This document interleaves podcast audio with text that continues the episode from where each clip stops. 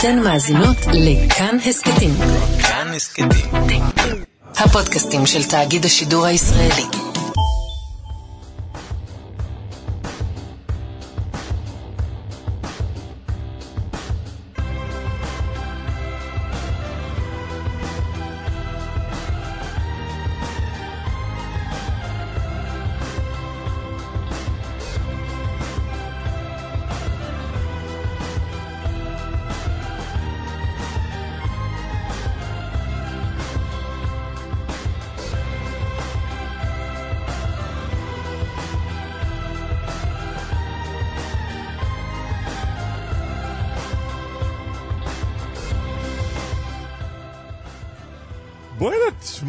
כן, מה? מלא זמן לא היית פה, איפה היית? אה, לא יודע, לקחתי, וואי, לקח- וואי. לקחתי מנוחה מתודית לחשוב. על מה? על, על החיים. אתה יודע, אי אפשר כל הזמן עם האנרציה הזאת, כל הזמן שידור, שידור, שידור, שידור. ואחרי, לא יודע כמה זמן שלא, היית חסר לנו פה. כן. אז אה, מה, חזרת עם איזה תובנות? קודם כל חזר, חזרתי, עם, חזרתי עם נגיף. נגיף. החלמתי, החלמתי, תודה לאל, אני כבר אה, שלילי לקורונה, אבל... אה, נגיף ההוא. בואנה, זה אירוע רציני הסיפור הזה. ו- ואז כשחליתי, אתה שומע מכל עבר. אה, כן, זה ההוא והזה. מתי, באיזה שלב אנחנו נחזיר את עניין השיח על ההגבלות וכל זה? לא, לא נחזיר? לא, זה מאחורינו? אני חושב שכן? אלא אם כן יבוא איזה משהו חדש מאוד וחזק מאוד. מסכות או זה, לא, לא יצטרכו. יש מקומות שהולכים עם מסכות. איפה שאתה היית לא? לא, לא ראית מסכות? לא. איפה שאני הייתי בחלק מהמקומות הלכו עם מסכות, גם ברחוב. איפה היית? נגיד בבנקוק, הלכו עם מסכות ברחוב, הרבה מאוד אנשים. יכול להיות שהחדשות מגיעות לשם מאוחר, אז... אה, או, או מוקדם. או מוקדם. הם תמיד היו חזקים עם מסכות, כל המזרח אסיאתים האלה. אה, כן, כלומר... לא יודע, זה תמיד, זה מין נוהג אה, מזרח אסיאתי. כן, אבל זה בגלל, אה, הרבה פעמים אצלנו זה בגלל הזיהום אוויר. כן, כן. אצלנו אין בכלל. הם יודעים מה זה מסכות לפני נכון, שאנחנו אה, נכון, נחשפנו לאירוע נכון. הזה. אז מה שהטריד את המקום שבו אני הייתי זה קצת, קצת קורונה, כלומר למי שנדבק, וגם יש איזה נוהג כזה לראות, לחפש. המונדיאל הזה הרי מאופיין בשני דברים, כדורגל ודגלי פלסטין. למי שחוגג. אתה, אתה הולך למקום, אתה רואה חגיגות אה, ערביות במונדיאל, אתה מחפש איפה הדגל הפלסטיני נו, מסתובב. ואיפה שאתה היית היה? אם חיפשת, מצאת. חיפשת? אני הייתי, ב... הייתי בכיכר המרכזית שם במרקש. המקום. שם צפיתי ברבע המקום. הגמר, ברבע הגמר בין uh, מרוקו לבין פורטוגל. Uh, היה שם דגל פלסטיני אחד בקהל שגם נדד לבמה. כשחגגו, היה נדד לבמה. אתה, אתה הרמת אותו. אני, אני, מישהו מחפש מי הרים את הדגל הפלסטיני, זה אני, כי הרי לא יכול להיות שלא יהיה דגל פלסטיני, רציתי להרגיש בבית. הנפתי את הדגל הפלסטיני. היה, לא, אבל היה מאוד מאוד שמח, ומקבלים מאוד מאוד יפי ישראלים ויהודים. אה, פעם אחת אה, הסתובבתי עם קבוצה, פעם אחת שיצאנו לשדרה, אחת השדרות במרקש, צעקו לעברנו, פלסטין, פלסטין. במובן הטוב של המילה, אבל אולי. כן, מה אכפת לי שיצעקו פלסטין? זה פוגע בי באיזושהי צורה. חלילה. שיצעקו פלסטין. אני צעקתי להם אה, מזרח תימור. יפה. כן, זימבבואה. כל אחד ומה ש, שקרוב אליו. יפה מאוד. תשמע, אני, אה, כשחזרתי מתאילנד, צריך ממך עזרה בכמה, בכמה תובנות, כי אתה נתת לי תובנות אחרי הפעם הראשונה שהייתי בארצות הברית. כן. נגיד ראשונה, הייתי כשהייתי ילד, אבל לפני כמה שנים נסעתי פעם ראשונה, וחזרתי, אני זוכר את השיחה שהייתה לנו, חזרתי די נפעם מ... הסתובבתי בהרבה מקומות, במזרח אז, בנסיעה ההיא, ונורא נהניתי לראות אנשים טובים, מחייכים בכל מקום, נכנסים למעלית, Good morning, have a nice day, ופה וכולם... זה אמריקאים. האמריקאים. וגם אתה וגם הרבה אנשים אחרים אמרו לי, עזוב, עזוב, זו צביעות, זה לא באמת, הם לא באמת מתכוונים לזה. זה ככה מלמדים אותם להגיד. לא, אבל אני בעד זה, אני בעד זה. שמה, בעד הצביעות? אני, אני לא חשוב מה, מה, מה המשמעות. אני תמיד הייתי, וגם ביפן הם מגזימים בזה בכלל, אבל אני בעד זה. מה, בסדר, סבבה, אתה לא מתכוון. אתה יודע כמה אנשים אני לא? לא משנה. כן. עכשיו הייתי בת... עכשיו, אחרי האירוע ההוא בארצות הברית, ומאז הייתי עוד uh, פעמיים, אבל אמרתי, אתה יודע, אחרי המעשים נמשכים הלבבות, מה אכפת לי? בסוף אתה כן. מחייך כל היום, גם אם אתה מחייך בשקר, קודם כל עדיף שתחייך מאשר שתירק עליי, ו... ואולי משהו מזה נדבק גם. ואז הגעתי לתאילנד שבה אנשים כל הזמן מחייכים אליך וקדים לך קידה. סבדיקה. סבדיקה. כן, בדיוק. ש... כן, זה נחמד בשעתיים הראשונות, אחרי שעתיים זה יוצא מכל החורים. עכשיו, זה, זה לא אמיתי הדבר הזה. כלומר, אוקיי, אחרי שקדת את הקידה הזו ו, וגמרנו את כל הזה ו, ולמדתי לקוד בחזרה, מה, מה עושים מזה? תשמע, היה לי, היה לי אירוע אחד. אה, קיבלנו חדר בבית מלון, ואחרי עשר דקות קלטנו שהמזגן לא עובד. אה, והיינו במקום שהוא מקום חם, זה לא חורף שם עכשיו, אם יש שם חורף בכלל, ואני מתחיל להזיע. ואני יורד לקבלה ואני אומר לבחורה המאוד נחמדה שקדה לי לפני זה, שהמזגן לא עובד, ואני מזיע. והיא קדה לי עוד פעם בחיוך מקסים. ואני אומר, אבל, אבל המזגן, המזגן. ואז היא שולחת לי למעלה טכנאי, שגם הוא קד קידה וחייך חיוך מקסים, ואמר לי, הכרטיס שהכנסת פה היה הפוך. אני אומר לו, זה לא הפוך, זה הנה, כל האורות דולקים. קד קידה, חייך והלך. ונהיה לי חם, ואני הולך עוד פעם לקרוא להם, ואז מגיע עוד טכנאי. והוא קד קידה, חייך, סגר לי את המזגן והלך. עכשיו בכלל, ברור ש... שמפה קור לא יצא. אחרי חמש דקות אני אומר לאשתי, מה, מה, מה אנחנו אמורים לעשות עכשיו? אני יורד עוד פעם למטה, והיא שוב קדה לי. ואז העבירה אותי חדר, שזה היה סבבה. יום אחרי זה הלך המזגן גם בחדר הבא.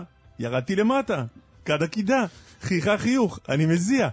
כלומר, זה נורא נחמד כל הדבר הזה, אבל לאן זה הולך בסוף? כן, אני מרגיש שזה קצת מטאפורה, מה שנתת פה מטאפורה לראיונות עם פוליטיקאים. שמה? הרבה פוליטיקאים מאוד נחמדים אליך, מחייכים, ואתה שואל שאלה, בסוף הם לא עונים. מחייכים, קדים קידה, לא עונים על השאלה. אבל קודם כל שיחייכו. נכון. עדיף מאשר שירקו עלינו. טוב, אה... אל תצטרך שום דבר. זה, זה... הפתרון הוא שלא לא נצטרך שום דבר, לא מאנשים שקדים קידה ולא מאנשים שלא קדים קידה. בחלומות השחורים שלנו לא האמנו שנחזור, ונחזור לאותו מצב בדיוק, נכון? פוליטי. כן, אין... לא קרה כלום לא מאז. קרה שום דבר. זה מדהים. היה מונדיאל, כולם היו עסוקים בלצפות בגביע העולם בכדורגל, לא בלהרכיב ממשלה. עכשיו, אני מעדכן אותך שהיום אה, המשחק האחרון בגביע העולם בכדורגל, אחרי הדרמה הגדולה של המשחק על אה, מקום שלישי, מה זה דרמה גדולה. כן. אה, היום... נתקעת עם המרוקו הזה, לא היום- יוצא. היום המשחק האחרון, אה, הגמר, ואחר כך אולי אפשר יהיה להרכיב קואליציה. נדבר עוד רגע עם חבר הכנסת דוד ביטן מהליכוד, נדבר גם עם אה, חבר הכנסת אה, לשעבר, אולי גם לעתיד, יצחק פינדרוס מיהדות התורה. נשאל אותו איפה אנחנו עומדים אה, מבחינת החרדים בעניין הזה. נראה מה קורה עם הישראלים שתקועים בפרו. למה הם תקועים בפרו? אנחנו נשאל אה, אחת מהם. וגם אה, מה קורה באוקראינה, סוף שבוע של אזעקות שם, ונהיה כמובן עם גמר המונדיאל, והאירוע שאחרי גמר המונדיאל, שזה אה, פרק הבכורה של קרתגו, דרמה סופר מעניינת של אה, תאגיד השידור הציבורי, שזה אנחנו, ועוד מלא דברים. איתמר דרוקמן עורך, נדב רוזנצוויג והדס סיוון על ההפקה, חיים זקן, טכנאי השידור. חבר הכנסת דוד ביטן, הליכוד, שלום, בוקר טוב. בוקר טוב. זה הסיפור שאתה מספר לפני שאני מתראיין, מה, מה, לא על הבנתי. עתידה. אה, זה נו, הסיפור שאתה מספר לפני שאני מתראיין. למה? טוב. לא, תן איזה תובנה. שהפוליטיקאים, אמרת שהפוליטיקאים קדים קידה ולא אומרים את ה... אה, זה. אסף אמר, כן. אסף אמר. אתה באת לפה כדי להוכיח. שזה לא נכון. אוקיי. מה, מה, רק תסביר רגע את חוסר שביעות הרצון שלך. ממה? מהסיפור. לא, אין בעיה. אתה אומר שהפוליטיקאים קדים קידה, מחייכים, ובעצם אתה לא יודע בעצם למה הם מתכוונים. אתה מזדהה עם זה? אתה מביע התנגדות? אני לא חושב, אני חושב שהפוליטיקאים דווקא בהרבה מאוד מקרים אומרים את האמת ואומרים מה שהם חשים. אבל איך אתה רואה שהם קדים קידה או לא קדים קידה? אתה ברדיו, אתה לא בטלוויזיה. לא, זה דימוי. כן. זה דימוי. נחמדים. לפעמים. מורחים אותך, נו, אתה, אתה מכיר את זה. אבל זה יפה שאתה לוקח, כאילו אתה... אני אמרתי פוליטיקאים ואתה אוטומטית לקחת את זה אליך, כאילו אתה מייצג את כל הפוליטיקאים. ההזדהות לא הזאת, מייצג, יש בה משהו יפה. אני אומר, אתה, לפני שאתה מראיין אותי, אתה מספר את הסיפור הזה. אז מה אני צריך לחשוב על עצמי עכשיו? טוב, אמרת שפוליטיקאים בדרך כלל... אל תיתן, אבל אה, כל עיתונאי שאומר משהו, לערער בזה את הזהות שלך. אתה... סוג כן, של קידה לא שלנו. לא, אני, אני קודם כל אני מחייך עכשיו וצוחק. מצוין. פשוט מתייחס למה שאמרת. מצוין. אמרת שאתה אתה ושאר הפוליטיקאים אומרים את מה שהם חשים, אז מה מה אתה חש בימים אלה? תשמע, אני את הביקורת שלי על המשא ומתן אה, אמרתי כבר, אבל עכשיו, משההסכמים נחתמו או עומדים להיחתם באופן מלא, אנחנו צריכים להתקדם להקמת ממשלה, כי ברגע שנחתמים הסכמים, אז צריך לכבד אותם. אתה יודע להסביר אבל למה, למה זה נסחב כל כך הרבה זמן? אה, קשה מאוד להסביר את זה, מכיוון שטוב היה אם היו מקימים אה, מהר מאוד ממשלה, ככה חשבנו באמת, אבל אה, אתה רואה, הפוליטיקה יותר חזקה מהמציאות. לא, זה בגלל הליכוד, זה בגלל השותפות. ברור שלא בגלל הליכוד, הליכוד ויתר המון מאוד על, על מנת להקים את הממשלה מהר. השותפות, היה להם זמן, כי הם כל הזמן רצו עוד דברים ועוד דברים. זה לא נעים, אבל בסופו של דבר הממשלה הזאת תקום. היא לא, כל מה שקרה עד עכשיו לא מסמל טוב לעתיד. רגע, עוד רגע- נגיע לעתיד. כל בוא- המפלגות. בוא רגע קודם נתמקד רגע בהווה וטיפה בעבר. על מה על- על מה הליכוד ויתר הכי הרבה? כלומר, מה היה הוויתור הכי גדול? קודם כל הוא ויתר על המשרדים. על רוב המשרדים הטובים הוא ויתר. גם במשרדים הקיימים הליכוד אה, נתן נתחים למפלגות האחרות, וגם בכנסת הוא ויתר על רוב הוועדות החשובות, והתוצאה היא שבעצם אה, אה, הליכוד יבוא פחות לידי ביטוי בכנסת הזאת. תן דוגמה, אבל על מה- על מה אסור היה לוותר לשיטתך? על איזה תיקים? קודם כל אסור היה לוותר למשל על תיק האוצר. בתיקים הבינוניים אה, בעצם נשאר לנו שניים וחצי תיקים, זה מה שמשפטים, חינוך ותחבורה חצי. אה, בשאר התיקים גם ויתרנו על נתחים. אני אתן לך דוגמה, התיק לשוויון חברתי, לקחו ממנו את הצעירים, לקחו ממנו את הוותיקים, לקחו ממנו את ה... מה שנשאר שם, נדמה לי, רק אה, ניצולי שואה גם לקחו. נשאר שם רק אה, אה, להט"בים ונשים, זה מה שנשאר מהתיק הזה. אז אי אפשר גם לקבל תיק ובסוף לתת ממנו נתחים, אז תראה מה שקרה בתיק החינוך. אבל אני אומר, עזוב את הביקורת הזאת, אני כבר לא מתייחס אליה. כי אמרתי את מה שאמרתי בשלב המשא ומתן, היום נמצ... אנחנו נמצאים במצב שאנחנו הסכמים ברובם חתומים, עכשיו זה רק שיוף אחרון, ולכן אנחנו צריכים להתקדם הלאה ולהקים ממשלה ולעבוד ביחד. איזה תיקים, איזה תיקים אנחנו כבר יודעים בליכוד, מי יקבל אותם? אני לא יודע, יש... אה, זה ראש הממשלה צריך לקבוע זה מה ברור. יהיה פה. שר המשפטים, אתה יודע לא- לומר בוודאות מי יהיה? אתה רוצה להמליץ. מה? שר המשפטים? מדברים על, על אה, יריב לוין, אבל כי ראש הממשלה, הבנתי שזה מה שהוא רוצה, ויריב יצטרך אה, לקבל את הגזירה פה. לא תהיה לו ברירה. אתה חושב שנתניהו הולך לאפשר אה, לקואליציה הבאה לעשות במערכת המשפט את אותה מהפכה שהבטחתם לעשות לפני? אני חושב שכן, כי א', הוא רוצה את זה, וב', אין לו ברירה גם. כל השותפות רוצות את זה. אבל אני חושב שהמחלוקת איתו היא לא אם לקיים או לא לקיים את המהפכה שמתכוונים, אלא בעצם על לוחות הזמנים. נתניהו יותר רוצה, מעוניין כרגע לייצב את הקואליציה גם בארץ וגם מול כל העולם. לאחר שהוא יעשה את זה, הוא יעשה את השינויים הדרושים. אתה אומר שהעולם לא יתרגז מ- משינוי הרכב הוועדה לבחירת שופטים? לא, אני לא חושב שזה כל כך משמעותי מבחינת העולם. אז מה העניין, ש... אז מה העניין אה, של לוחות מנת- הזמנים? לוחות הזמנים שהוא מתכוון אה, ליצור הם לוחות זמנים יותר, אה, יותר רחבים, זאת אומרת, יותר אה, למתוח אותם, כדי שהדברים לא יהיו במכה אחת. כדי שהם לא יהיו במכה אחת או כדי, ש... או. כדי שהם לא יהיו? אני לא חושב, אני חושב שהם יהיו. בסופו של דבר הם יהיו, רק לא בלוחות זמנים שהקואליציה או השותפים הקואליציוניים, או גם בתוך הליכוד רוצים אה, לעשות אותם, וזה אה, זה יכול להיות הגיוני, למשל, אה, ההרגשה של בכל העולם שכאילו מתכוונים לפגוע בבית המשפט העליון, שזה הבסיס של הדמוקרטיה מבחינת ארה"ב, מבחינת מדינות אירופה. כאן הוא יעשה את הדברים ביותר איטיות, תוך כדי אה, מתן הסברים ו- ומה שצריך להיות. כלומר, נתניהו, אתה מבין, ממש אה, מתייחס ברצינות לביקורת הבינלאומית. למה אתה חושב שלא? אני חושב שהוא מאוד מתייחס. לא, שאלתי. אתה אומר, הוא מתייחס ברצינות לביקורת הבינלאומית. אני חושב שכן. לכן גם הוא, הוא פורס את דוחות הזמנים בצורה שונה. תגיד, מה אתה הולך לעשות בכנסת הזאת? או בממשלה הזאת? נתניהו הציע לי את ועדת הכלכלה, יושב ראש ועדת הכלכלה, אני חושב שבסופו של דבר אני אקח את זה. זה או כלכלה או משהו, או, או אתה אומר, זה, זה הדבר היחיד שיש על הפרק ואני הולך על זה. לא, מה, מה נשאר? לליכוד יש אה, ועדת הכנסת. לא, רצית משהו תמיד, אחר? אה, מראש לא, רצית לא, משהו לא, אחר? לא, לא, לא, מקובל עליי, אין לי בעיה. אמרת, אתה לא צופה אה, עתיד מזהיר לקואליציה הזאת, תסביר. לא אמרתי שאני לא צופה עתיד מזהיר, אני צופה בעיות, אה, אבל אפשר להתגבר בעיות זה. עתיד מזהיר, נכון. אוקיי. לא, לא, זה לא אומר כלום. בעיות תמיד יש בקואליציה, פה היו צריכים להיות פחות כביכול, כי זה יותר הומוגני. מהמם. אבל uh, מכיוון, דווקא בגלל שזה הומוגני, תהיה תחרות פנימית מי, מי עושה יותר, או מי מקבל יותר, על, כי התחרות היא על אותם קולות בעצם. ולכן אני רואה בעיות.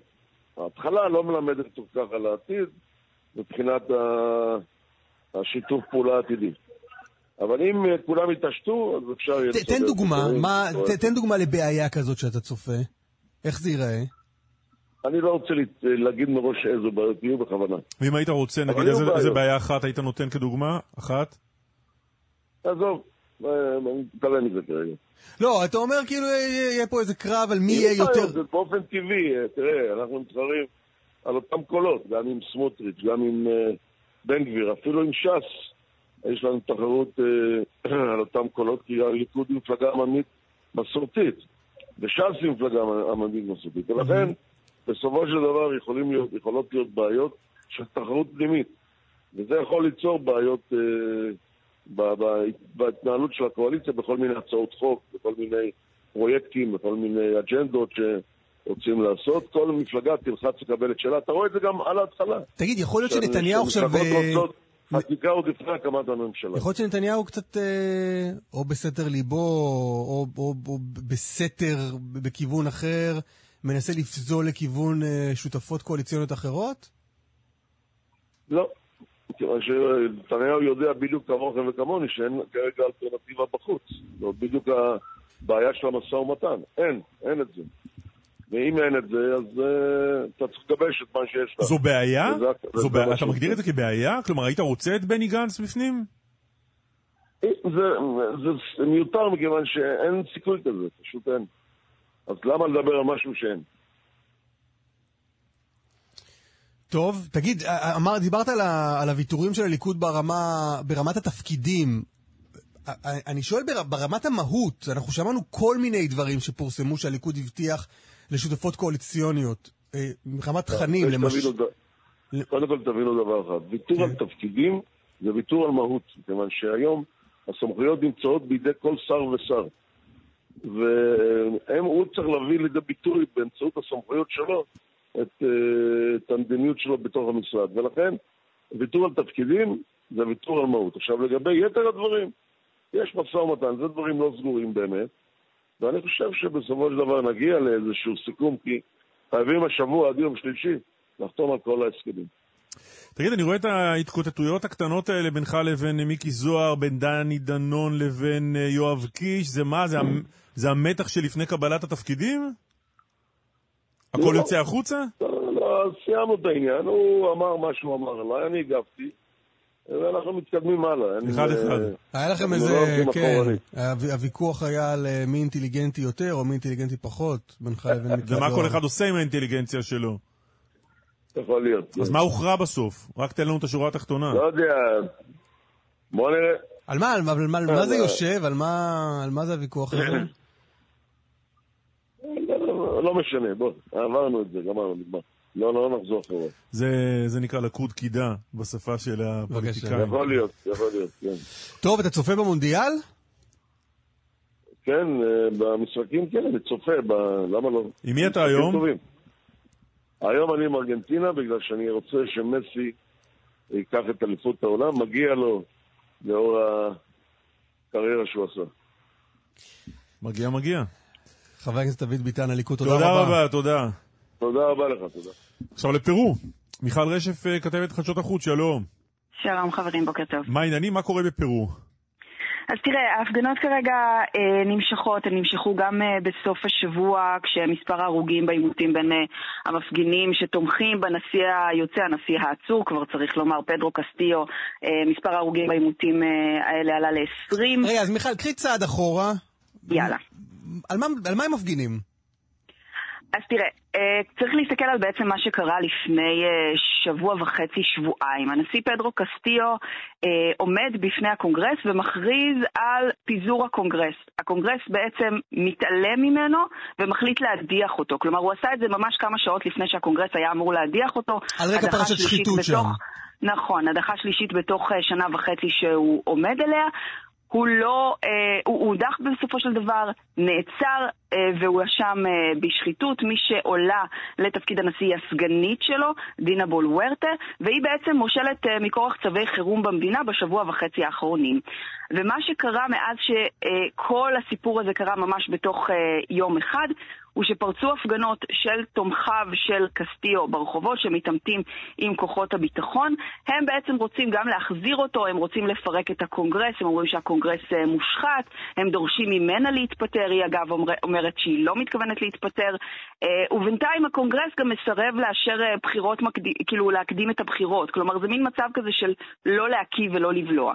אז כרגע המדינה נמצאת באמת במצב של כל הרבה מאוד הפגנות המפגינים האלה זה. אנשים שתומכים בנשיא המודח. נכון, היו גם הפגנות uh, תמיכה ב- בימים שלאחר המעצר של קסטיו, היו הפגנות תמיכה בממשלה החדשה, אבל כרגע מה שאנחנו רואים זה הפגנות של תומכיו של קסטיו שמתעמתים עם כוחות הביטחון. צריך להגיד, זה לא קורה... אה, בכל המדינה, כלומר לא, ההפגנות לא תמיד אלימות, יש גם הפגנות שקטות של התומכים שלו, אה, אבל מה שאנחנו רואים בזה באמת האלימות, שמספר ההרוגים שם הגיע כבר ל... ולמה זה אה, משפיע על כל כך הרבה, למשל תיירים, למשל תיירים ישראלים? למה, למה, למה, למה האקט המנוסה הזה, או הניסיון להימלט מפרו, שאנחנו רואים אותו עכשיו? אז תראה, מה שקורה הוא שהם בעצם חוסמים אה, דרכי גישה, הם גם חוסמים כבישים, הם חוסמים צירי רכבת, הם חוסמים, הם ניסו להסתער למשל על שדה התעופה בקוסקו. אה, והישראלים שנמצאים שם, למשל, אותם ישראלים שדובר עליהם אתמול, אותם כמה עשרות ישראלים שנתקעו במצ'ו פיצ'ו, האתר המוכר ביותר אולי אה, בפרו, נתקעו משם מהסיבה הפשוטה שלמצ'ו פיצ'ו אתה יכול להגיע רק ברכבת, וברגע שהמסילה חסומה, אתה בעצם לא יכול לצאת משם. אז מה שעשו אתמול אה, אנשי משרד החוץ ו- ועוד אה, כוחות אה, חילוץ שככה שלחו מישראל, זה שבעצם הם העבירו את הישראלים ברגל לכפר סמוך, ומשם לעוד איזושהי עיירה סמוכה, ומשם לקוסקו. עכשיו שדה התעופה שם פתוח, והם בעצם יכולים לצאת. השגריר בפרו אמר שבעצם כל המטיילים הישראלים חולצו, אמר את זה הבוקר לאריה גולן בבוקר הזה, והוא אמר, עדיין, אה, אין כרגע מקרים של מטיילים שנשארים תקועים בלי מים, בלי מזון, בלי תרופות. כרגע הם עברו לקוסקו, הם יכולים לצאת, הם יכולים להמשיך את הטיול שלהם. אגב, צריך לומר, גם משרד החוץ לא אומר אה, לישראלים, תצאו משם מיד, תברחו. הוא אומר, תשימו לב, תנקטו משנה זהירות, תקשיבו אה, לאמצעי התקשורת, תקשיבו להודעות של משרד החוץ, אל תיכנסו להתקהלויות, אל תיכנסו להפגנות, אה, ותנסו ככה יותר להתרחק, אבל זה לא שהמדינה בוערת וצריך לצאת משם ממש, ברגע זה. מיכל, תודה רבה. תודה, חברים. נועה ססי, שלום. שלום. מה? שלומך? אה, מעולה. עכשיו, איפה את נמצאת? אני כרגע בקוסקו. ספרי לנו מה, איך נראית קוסקו?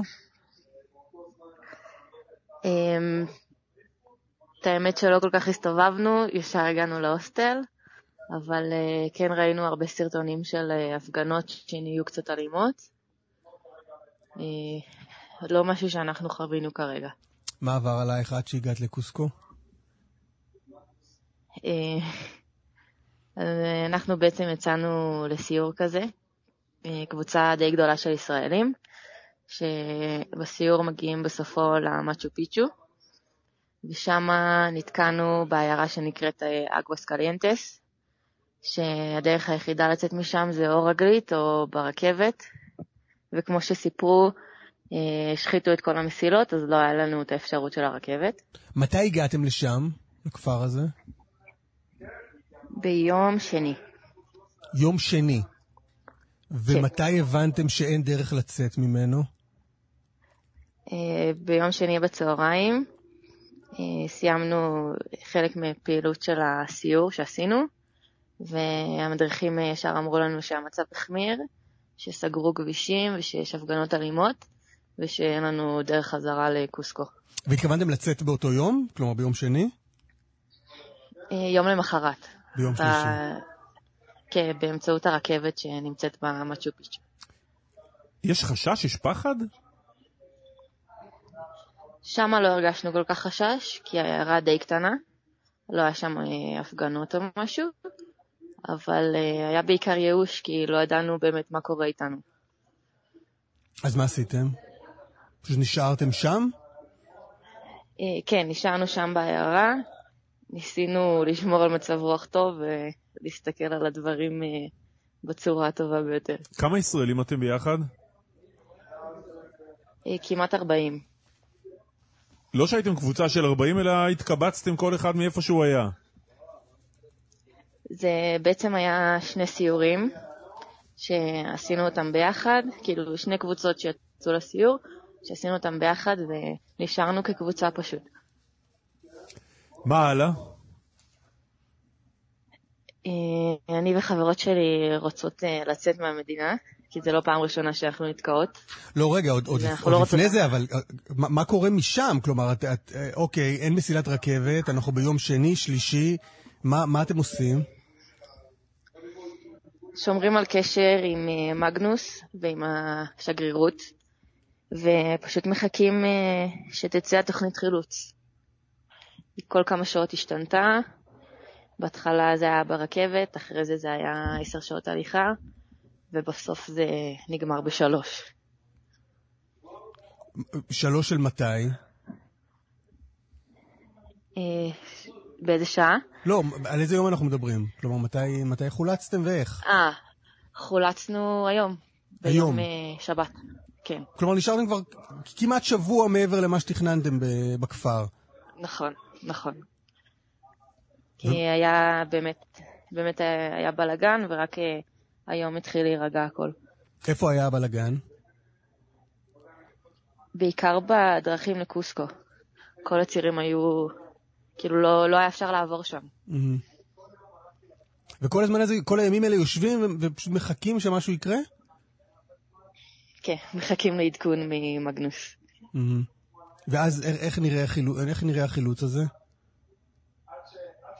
אה, אז אתמול בלילה קיבלנו הודעה סופית, שיש לנו 10 קילומטר הליכה, ומשם יאספו אותנו רכבים. אה, הלכנו לישון מוקדם, קמנו מוקדם, הצטיידנו במים ואוכל, וצעדנו בערך שלוש שעות. אחרי זה חיכינו באיזה מסעדה מקומית שהרכבים יגיעו. עלינו עליהם וקיווינו שהדרך תהיה, תהיה שקטה וחלקה לקוסקו. ואז הגעתם לקוסקו. באיזשהו שלב בדרך כן הרגשתם סכנה, או שזה פשוט הבאסה של להיות תקועים ולא מסוגלים לצאת? לא הרגשנו סכנה, אבל אה, כן ראינו שרידים של מה שקרה. היו הרבה כבישים אה, עם אה, שרידים של צמיגים שרופים, או סלעים ענקיים באמצע הדרך, אבל לא, לא חווינו משהו מסוכן. אז עכשיו אתה אומר, כמה זמן היה אמור להיות הטיול?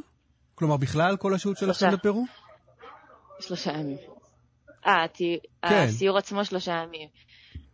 כמה זמן תכננת להיות בפרו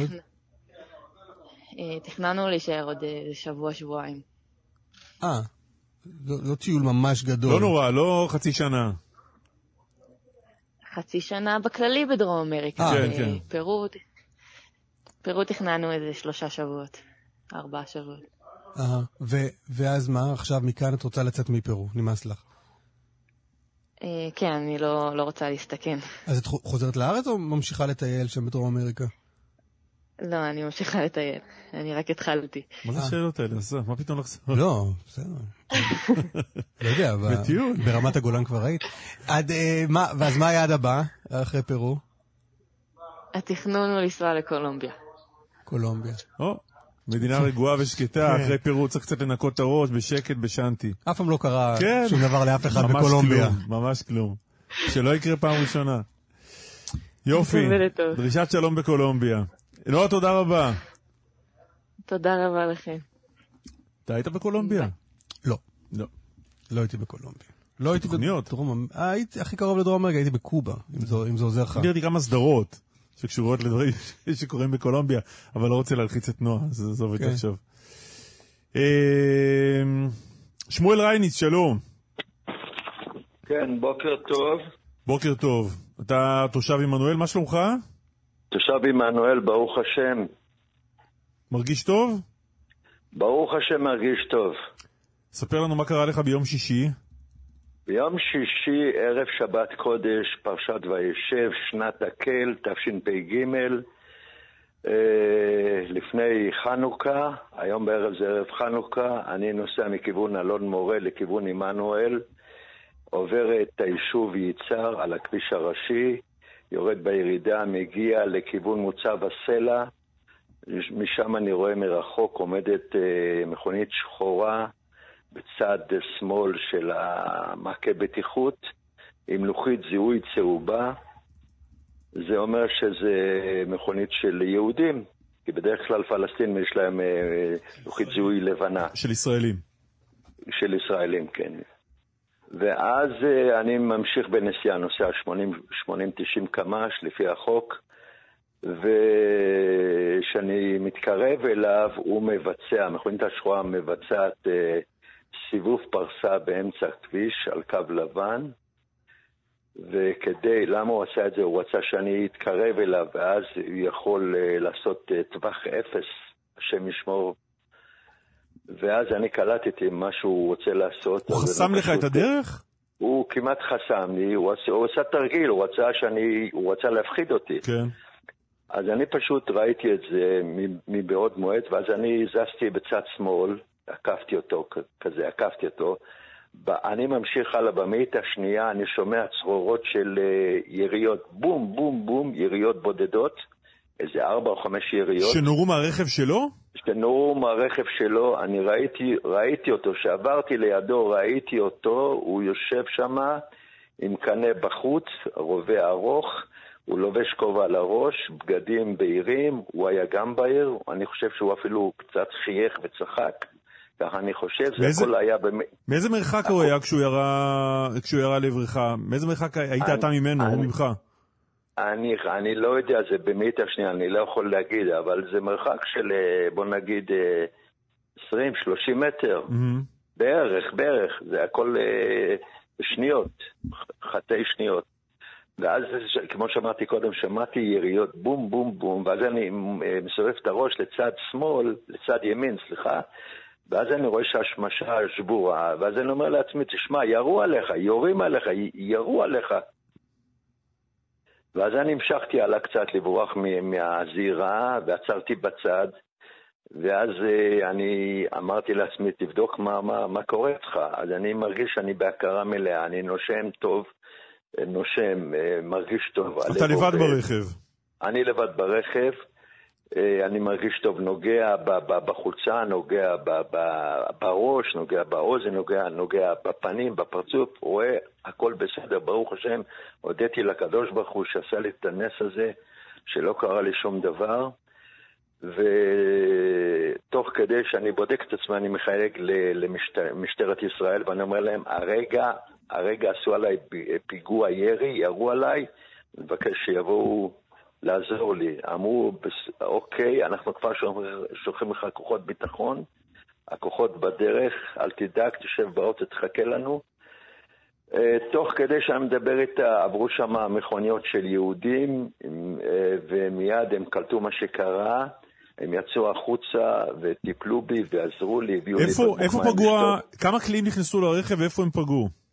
אני לא יודע כמה. אני יודע שאחרי זה המפקדים של הצבא הגיעו והראו לי, בוא תראה פה בדלת בצד ימין, יש כניסה של כדור, וכנראה הכדור עף והגיע עד המשענת של הראש של הנהג, ושם הוא נעצר, כי הצבא הוציא משם את הכדור. כלומר, מה, סנטימטר שניים מהראש שלך? משהו כזה, כן, כן. וואו. אני מניח שאם היינו מדברים איתך מיד אחרי האירוע, היית פחות אה, נינוח, כמו בשיחה הזאת. נכון, נכון, נכון, בטח, זה, הייתי בהלם, הייתי... אה, אני לא יכולתי לדבר, הייתי מפוחד לגמרי, זו פעם ראשונה שקורה לי כזה דבר, אבל הקדוש ברוך הוא אוהב אותי ושמר עליי שלא יקרה לי שום דבר. תאר קצת את ההלם, כלומר, מה זה אומר שהיית בהלם?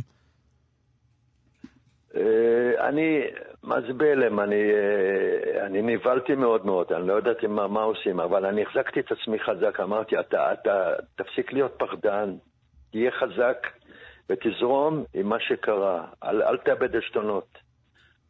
אה, תעמוד בקור רוח ותמשיך לדבר, תמשיך ל- ל- ל- לעמוד שם עם המפקדים, תדבר איתם. ותהיה חזק ואל תפחד, הקדוש ברוך הוא איתך, הוא שמר עליך, אתה רואה שלא קרה לך שום דבר. שמואל, תודה רבה שדיברת איתנו. תודה, רק תודה. בריאות. שמור על עצמך. אני רוצה, אפשר להוסיף עוד משהו? כן. אני, אני אומר, אני נוסע שם כבר 15 שנה. אה, זה לאחרונה זה נהיה מאוד מאוד גרוע, המצב בכבישים ביהודה ושומרון. אין תאורה, אין קליטה. אה, פתחו להם את כל המעברים, המחבלים עשו את הפיגוע, אחרי שהוא עשה את הפיגוע הוא ברח ממוצב הסלע, יש להם כביש פתוח לכיוון שכם, יש להם מעברים פתוחים, הממשלה שעכשיו נמצאת בשלטון, הם פתחו את כל המעברים, ופשוט המחבלים חוגגים, זה נס שלא קורה שום דבר שם. שמואל לויניץ. בכל יהודה ושומרון. שמואל, תודה רבה לך שוב, תודה. בבקשה, חנוכה שמח לכם, חנוכה כל שמח. להתראות. הנה זה קורה. אליעד פרידמן, מנהל העמוד, עמוד הפייסבוק, היהודים אוהדים. אהלן, בוקר טוב, מה העניינים? בוקר טוב, אסף וקלמן. ראית אסף? אני זוכר את השמות. מדהים. איך אתה עושה. את זה בעצם? איך אתה עושה את זה? יש לך פנקס? מה אתה עושה? תראה, כן, אני רושם, כל שם. אה, יפה מאוד. לכל מראיין יש שם. וככה אתה זוכר, אתה אומר. טוב, מה... חנוכה שמח, קודם כל. חנוכה שמח. זה מאוד יהודי מצידך, אגב, מה שעשית פה. בוודאי. יפה, אתה... שמך הולך לפניך. אביעד, כן. כן, בקטע של חנוכה אנחנו יודעים את מי אנחנו אוהדים. נכון, אפילו שהיה הערכה מאוד גדולה של איזה שמונה ימים שם, כן, כי המכבים בזבזו קצת זמן, אבל כן. נכון, אבל בפנדלים ניצחנו. אה, מה קורה מה קורה עם המונדיאל היום? את מי אנחנו אומרים לראות בגמר? קשה, קשה, סתם, לא קשה. לא באמת כזה קשה. מה, תן את אה, השיקולים בעד ונגד? בואו נעשה את זה זריז, כי כבר כולם שמעו על הכל, זאת אומרת, ארגנטינה, הסתירו נאצים, לא היו נחמדים איתנו גם בזמן פירון וגם בזמן הפיגוע שהיה ב-94 עם האיראני והחיזבאללה בבית הקהילה היהודית, ובכלל היחס עם ישראל הוא לא הכי טוב, לא כזה גרוע, לא הכי טוב. עם הצרפתים, אם אנחנו הולכים אחורה בהיסטוריה, גירושים, אה, פוגרומים, ושיתוף פעולה עם נאצים, אמברגו. אם מעמידים אחד מול אחד, אין מה אם לעשות. זה היה תלוי בך, שתי הקבוצות היו מפסידות היום, אני מבין. אם, אם זה היה תלוי בי, היום היה לנו קנדה נגד אוסטרליה, אבל כדורגל לא היה כנראה. אבל היום אנחנו... תראו, זה גמר, אז היינו צריכים ללכת להתייעץ עם אה, מישהו, עוד מישהו. זה לא... לא לבר. פשוט. אז התייעצנו עם משפחת דרייפוס, אה, ארגנטינה. אנחנו נלך עם ארגנטינה. נלך עם כן. ארגנטינה? למה? מה הכריע את בגלל הכף? דרייפוס. אה, גם, גם דרייפוס. התייעצנו. תראו, אה, צרפת באמת, יש להם היסטוריה ארוכה של אה, בלאגנים יהודים, וארגנטינה קצת פחות. קצת הרבה פחות. מסי נכנס לחישוב הזה, או ש... למה? מה הוא עשה? הוא עשה משהו מיוחד נגדנו? לא, לפי הקריטריונים שלך, אני זוכר שמי שלא עשה משהו נגדנו, זה כבר נותן לו נקודה. לא רק זה, הוא גם נולד ברחוב אה, ישראל, עד כמה שזכור לי. אז אה, נותן לו עוד איזה חצי נקודה. אני רציתי לשאול, חשבתי שכמה שלא משהו אחר, האם האם כדורגל הוא גם שיקול? מה זאת אומרת פתאום? לא מה- פתאום? סיכון. מאיפה הבאת את השאלה הזאת? לא כדורגל. מה הקשר לכדורגל מה? קשור לכזה? מונדיאל? נכון. לא, מה עשו לך? שם ב- במרוקו? לא, אבל אה, אליעד, כיוון שזה, נראה לי שזו שיחתנו האחרונה, נכון? ל- כן. לטורניר הזה. למונדיאל הזה, כן. לטורניר הזה כן. לטורניר הזה. אמ, אז אני תוהה עד כמה אתה ביושבך ו... אמ, מול המסך, כאילו כמה באמת אתה מושקע בעניין? אני אישית? כן. אה, פחות. כאילו, זה נחמד שזה יוצא עם ניחוש של הדף, אבל אני אישית זה לא, לא באמת זה השיקול של... קודם כל, רגע, זה שיקול של כולנו. פלוס מינוס. חוץ משלך, אתה אומר. אבל ברמה האישית לא, אני אה, בוא, רוצה עוד כדורגל טוב, Mm. פחות מעניין אותי. זאת אומרת, מעניין אותי כדורגל, פחות מעניין אותי העניין הזה באמת. אבל אה, אה, בוא נגיד עם גרמניה עדיין אני לא ממש יכול לאהוד אותם. לא באמת. טוב, גם אין... תודה לאל, הדילמה נחסכה. כן. כן. מישהו כותב לי פה בענייני חנוכה, שבתור אוהד של הפועל בחנוכה הוא תמיד בעד היוונים. אה, אה, לא מפתיע. לא מפתיע. מי זה, ארי שמאי? מי זה? לא מפתיע. לא, לא, לא. לא. טוב, אה, שיהיה בהצלחה למי שצריך. בדיוק, אני רק רציתי להגיד לכם תודה רבה על האירוח, אה, ממש ממש לא מובן מאליו, אה, ותודה לכל החבר'ה האורחים אצלכם ולמראיינים, ולכם באמת, באופן אישי, זה, זה התענוג הגדול. תודה, תודה, תודה גם לך. כל מה שנשאר לנו זה רק הגמר עצמו. תודה, תודה אליעד. ביי, להתראות. היהודים אוהדים. עם מי אתה היום בערב? בלי נימוקים, לא, זה רק תן שם. תראה, אני לא, אתה לא יכול שלא להיסחף עם הרומנטיקה. אי אפשר, הסיפור הזה הוא, הסיפור של מסי, הוא סיפור טוב מדי מכדי שתוכל להתעלם ממנו ביושבך מול המסך. אה, הבנתי. טוב, מה? למה? לא, לא, סתם התעניינתי. מה? מה, מה? עם מי אתה? ארגנטינה. כן. ארגנטינה. אה, גם מסי מצד אחד, וגם קצת קצת מסיפורי אליעד. לא בגלל אליעד עצמו. כן, הצרפתים לא באים לי טוב אף פעם. באמת? כן, כן. בגלל, בגלל העבר או בגלל ההווה? לזכותם ייאמר שהם ממשיכים עם זה כל הזמן. טוב, אנחנו סיימנו את השעה הראשונה שלנו, אחרי הפרסומות והחדשות נהיה עם השעה... אה? לא תאמין? שנייה, אני חושב. נכון לא- מאוד, איך... מישהו גילה לך את זוכר- אני זוכר עוד מלפני. יהיה איתנו איש יהדות התורה, יצחק פינדרוס, על המשא ומתן בין יהדות התורה לבין הליכוד עוד מעט.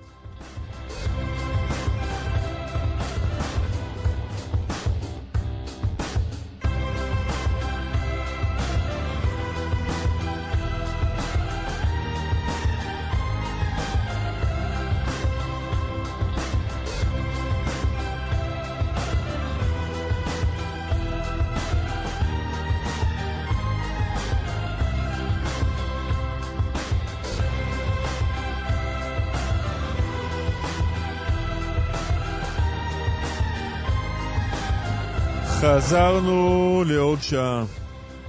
אתה בנוי לזה? אל תש- אל תשמע מיואש כל כך, קלמן, מה קרה? נהפוך הוא. נהפוך הוא, זה היה- הקול של האזוז. אה, כן? כן. אחרי זה אני אנסה לעשות את הקול של המיואש. אמ, טוב, האמת שאני נורא רוצה לקרוא תגובות. יש מלא, אולי נקרא אחרי? זה. אחרי זה? כן. אתה יכול, אם יש לך משהו מאוד חשוב עכשיו, אז תן. לא. נדמה לי, אה, אה, סיגלית כותבת, נדמה לי לזכות הצרפתים, בשאלה במי כן. לצדד, צרפת או ארגנטינה, אה, יש לזקוף את מפעל הטקסטיל בדימונה. טוב. אז שלוש אחת. לא שלוש אפס, שלוש אחת. אה, מ- מישל, אה, תגובה כזאת, למען יהדות צרפת, הקהילה היהודית הגדולה באירופה, אני ארים כוסית גם בשבילו. בשביל מי? בשביל אה, אליעד. כאילו, גם, גם נאמר משהו לא יפה עליו בתגובה הזאת, שצנזרתי, אה? כאילו. אבל אה, צרפת, קהילה יהודית גדולה אבל באירופה. הנבחרת היא לא של יהדות צרפת. נכון? אין שם המון יהודים בקבוצה, בנבחרת. לא בדק, הם בפה לא... לא יהודי? אני לא בדקתי. סעיף הנכד אולי. אמ, טוב, אתה תחפש עוד, אני בינתיים אגיד שלום ליצחק פינדרוס מיהדות התורה, בסדר? אם אם אתה רוצה, אז כן. בוקר טוב. בוקר אור, בוקר אור. מה העניינים? איפה אתה. בוויכוח הגדול, ב... בהתלבטות הגדולה בין ארגנטינה לצרפת? מודה ומתוודה שמכיוון שאני אה, לא כל כך מתמצא בכדורגל, לא, נו קשה די. לי להכריע בעניין. לא, נו. אבל איפה תהיה היום בחמש? איפה תצפה במשחק? בהדלקת נרות עם המשפחה. בחמש עוד לא אין מדליקים. לי טלוויזיה, הכל בסדר. יש גם אין- אין בדיגיטל, יש. באפליקציה של אה, כאן, אין גם בסלולרי. בסלולרי הכשר לא אין. קיצור, זה, לא- זה לא מעניין אותך. לא אמרתי, אה, בוא, לא, אני יודע שואל. שהרבה אנשים מתעניינים, אני לא רוצה לזלזל באנשים שמתעניינים, אני אהיה כן. בהדלקת נר חנוכה עם בני המשפחה. והחלטתם במשא ומתן הקואליציוני הזה שאף אחד במונדיאל הבא, אף, אחד, אף חרדי לא יוכל לצפות בכדורגל באמצעות האפליקציה של כאן. למה הוא יוכל אה, לרכוש טלפון? אתה יודע שאני אני לא שמעתי שבחנות בודקים אותך אם אתה חרדי או לא. אם אתה רוצה, תרכוש כל טלפון שאתה רוכש. אתה לא יכול אבל לנייד, לא תרצה, ש... לא תרצה שאפשר יהיה עם המספרים המספר, הכשרים. אם אני לא, אני לא ארצה שמישהו, שהבן שלי מספר כשר יוכל לנייד את זה למשהו שיוכל לראות עזוב את הבן שלך, הבן שלך זה הבן קל, שלך. משהו. שלך שלך. כן, אתה לא רוצה כן, של בנים, אתה רוצה. של בנים של אחרים, שזה יותר אה, בעייתי. תסביר את זה. אני חושב שההתערבות אה, של המדינה בתוך אה, אה, החלטה של קהילה לרכוש אה, מכשירי טלפון זה כבר הזוי. אתה יודע, הגענו למ- למחוזות הזויים, ואנחנו צריכים גם להתנצל על זה שרוצים לרכוש כאלה סוגי טלפון. לא, מה זה קהילה? אתה יכול אה, לעצמך לחסום את זה. כן, אבל אני רוצה לדעת אה, בבית ספר של הילדים שלי. שאתה רוצה לדעת שגם- שגם ההורים. של החברים שלהם חסומים. לא ההורים, אלא הילדים. מה- למה למה אתה צריך להגיע להורים? קודם כל הילדים. לא, אתה אומר, זו חוצפה שהמדינה תתערב ב- במה שהקהילה עושה, אבל הקהילה, שאתה מרחיב אותה לכדי כל מי שהוא חרדי, יכולה לכפות על הפרט שלא יתחזה היא לא כאילו היא הוא לא מחזיק כופה, מספר היא כשר. לא כופה, היא לא כופה, היא רוצה לדעת, אני חושב שזה דבר אלמנטרי, שאני רוצה לדעת למה הילדים שלי חשופים ולמה החברה שלי חשופה, זה בסדר גמור. אתה רוצה לדעת לדוגמה אם המורה של הבן שלך אה, אה, צופה לו עלינו במשחק הכדורגל דרך האפליקציה לא. של כאן? לא, אני רוצה לדעת אם הילד שלי יש לו אה, אה, אה, חברים עם אה, גלישה חופשית לאינטרנט או לא. מה זה עניינך? זה לא משהו אישי נגד כאן, אני אומר לך את האמת. זאת אומרת, הנושא לא, של לא, התאגיד כאן זה נושא כמשל, ברור, ברור. ברור, ברור. לא, כמשל, גם כמשל. לתקצוב של התאגיד. לא, לא, ברור, ברור. כן. תגיד, מה, מה זה עניינך אם אה, החברים של הילדים שלך בבית ספר אה, גולשים באינטרנט? כי אם אני לא רוצה שהבן שלי יהיה חשוף לאינטרנט, אז למה אני רוצה ש... אלא לאינטרנט חסום, רימון, כמו שיש לו בבית. לא, לא, בסדר, הבנתי, הבן שלך זה החינוך שלך, תעשה מה שאתה רוצה. נכון, נכון. מה אכפת לך במה הילדים שלו צופים, ואם צופים? איתם, הוא מסתובב איתם, הוא חי איתם, אני לא אכפת לי מה שהוא עושה בלי שהוא מסתובב איתם. עד איפה זה מגיע? כלומר, גם גלישה באינטרנט, מה עוד חשוב לך לדעת עליהם? מה עוד חשוב לי לדעת? כן. אה, עד איפה- זה מגיע? אנשים כלומר, טובים, מה- לא אלימים, אה, אה, אנשים עם ערכים דומים. כי אתה יודע. יש אנשים טובים עם, עם ערכים גבוהים מאוד, שיש להם גלישה בלתי מוגבלת באינטרנט, ויש כאלה פה ושם הפוכים. שהם חסומים, נכון, חסומים אנחנו להכל וההתנהגות מסגרת, שלהם לא אנחנו משהו. מדברים על מסגרת, אתה יודע, בסופו של דבר כל אדם יש לו את ה- את המציאות שלו ואת האופי שלו וכמה הוא אה, אה, עבד על עצמו ואיזה חינוך הוא קיבל, אבל בסוף יש איזושהי מסגרת, והמסגרת הזאת היא מסגרת שאני חושב שזכותה של חברה אה, לרצות את המסגרת הזאת, אני לא חושב שיש... לא, זה. באמת, יש כל כך הרבה בעיות קשות, בין היתר בחברה הישראלית, כמו גם בחברה הכללית, אבל יש בעיות גם קשות בחברה החרדית. חד משמעי. ולכן צריך אה, אה, לחזק ו- את ואתם, החינוך. ואתם כאילו מנסים לפגוע דווקא בחירות הזאת של אנשים. לנייד מספרים, כדי נכון, שלא יהיה את. הרושם של לא, לא, הטלפון לא, הכשר. הנושא של החינוך אה, לקח הרבה יותר זמן מאשר הנושא של הניוד מספרים. בכלל הנושא של החינוך, רמת החינוך, מה קורה במערכת החינוך, כל הנושאים האלה הם הליבה של המשא ומתן, הם גם היו הליבה של מערכת הבחירות. אה, הם בהחלט נושאים שמאוד מאוד מאוד מטרידים בחברה החרדית, וצריך לעשות הרבה, ונכון, ויש הרבה דברים לתקן בחברה החרדית.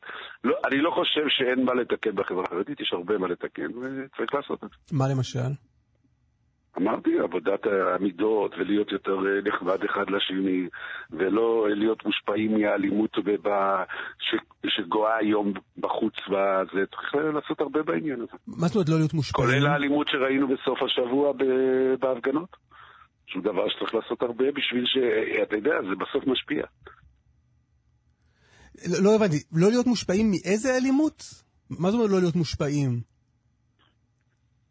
לא להיות מושפעים מהאלימות שגואה היום בחברה, גם החרדית, גם בחוץ. צריך לעשות הרבה בעניין הזה. טוב, איפה אתם עומדים עם המשא ומתן? אני חושב שכבר די אה, סיימו עם המשא ומתן, אני לא, לא רואה סיבה למה עוד לא חתמו, אולי יש, אה, יהיו אלה אה, ניסוחים אה, סופיים, אבל אנחנו כבר די אה, בסוף. המשא ומתן שבוע שעבר התנהל בסדר גמור, התקדם יפה. יכול לעשות לנו רגע איזה מיפוי קל כזה של מה מהדרישות שלכם קיבלתם, מה לא קיבלתם, אם יש מה שלא קיבלתם? אני חושב שבסופו של דבר אה, אה, אפשר לומר, אה, רוב הדרישות העקרוניות התקבלו גם בנושא החינוך, גם בנושא הדיור, גם בנושא הסטטוס קוו. ושם נמצאים כרגע. תסביר את הדרישה הזאת, עמליה דוק דיווחה עליה אתמול בחדשות 12. בעניין המענק, מענק 100 אלף שקל לרוכשי דירת יד שנייה. שר השיכון, גולדקנופ, יקבע מי יקבל ואיפה. יש, אה, אה, הנושא הזה היה בעבר, היו מענקי מקום במקומות אה, בפריפריה. זאת אומרת, מעבר למה שקרוי לחדרה גדרה, היום זה כבר מעבר לקריית גת, הייתי אומר, ומעבר לחדרה, קצת הפריפריה התרחבה, אבל הצטמצמה יותר נכון, אבל במקומות,